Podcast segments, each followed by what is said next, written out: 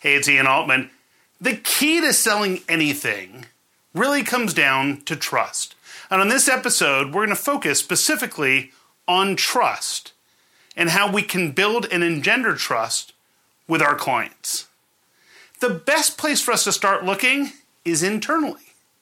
When you're out shopping, and let's say you walk into a store, and the hyper ambitious salesperson walks up to you and says, May I help you?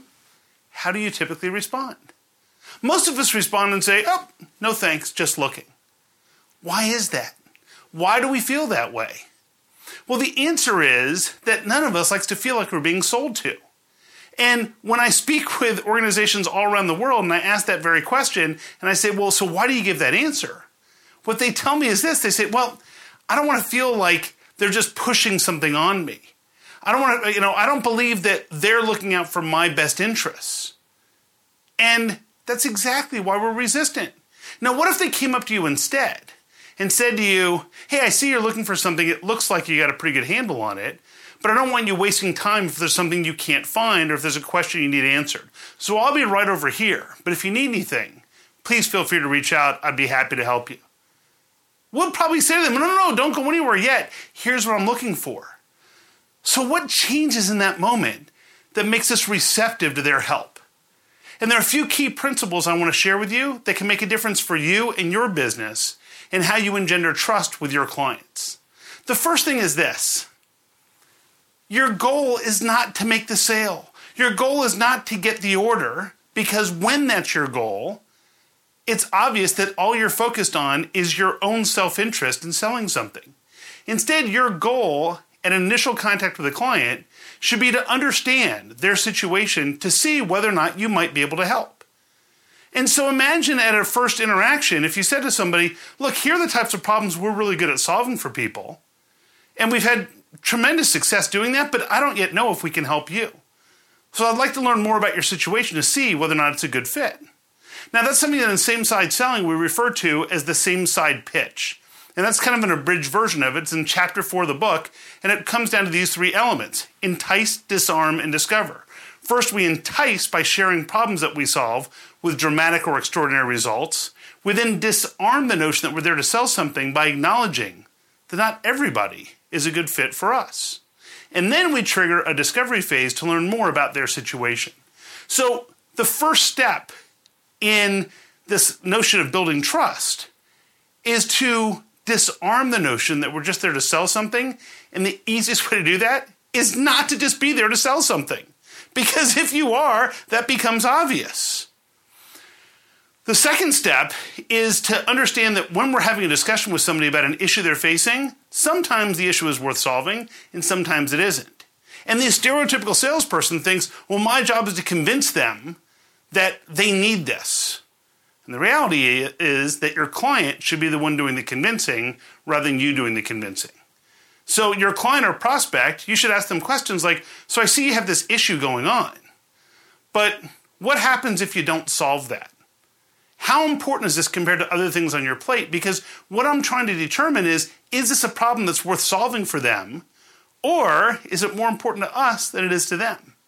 Because in the latter situation where it's more important to us than them, we have to bring our wallet because they're never going to pay for a solution. Building the right sales talent in your organization can be a challenge.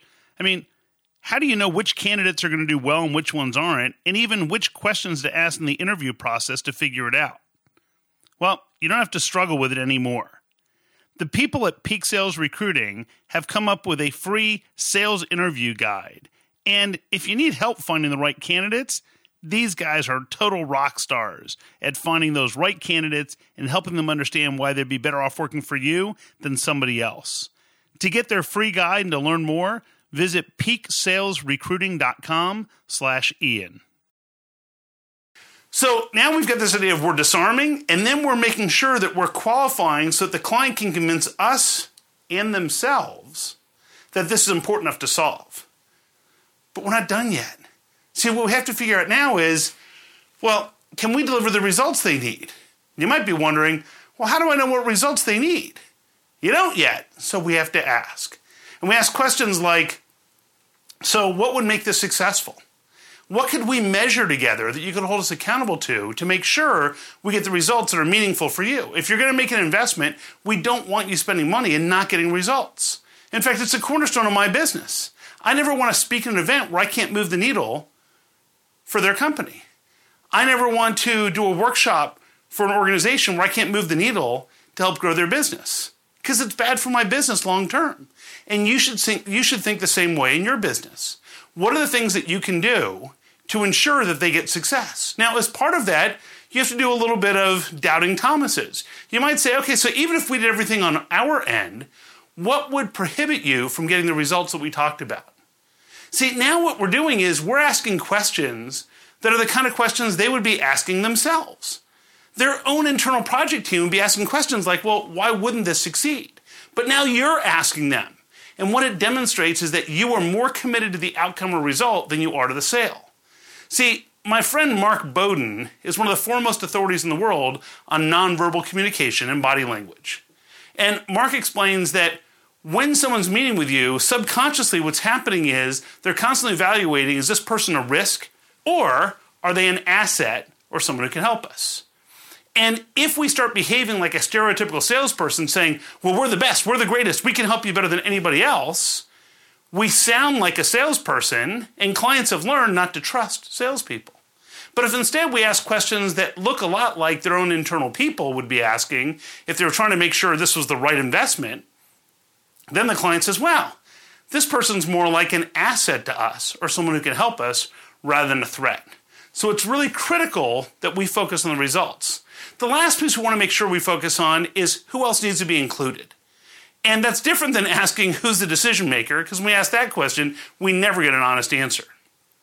Plus, when we ask that question, we're kind of suggesting them that whoever you're talking to isn't involved in the decision. So it's going to trigger an adversarial trap. Instead, what we want to do is say, so who else is most directly impacted by this? Who else would feel the results of this more than anybody else? And that's where we find out who else needs to be involved. See, building trust is about focusing on the client and what's important to them first, and what's important to us as the seller second. And these elements I just talked about are something referred to as the same side quadrants.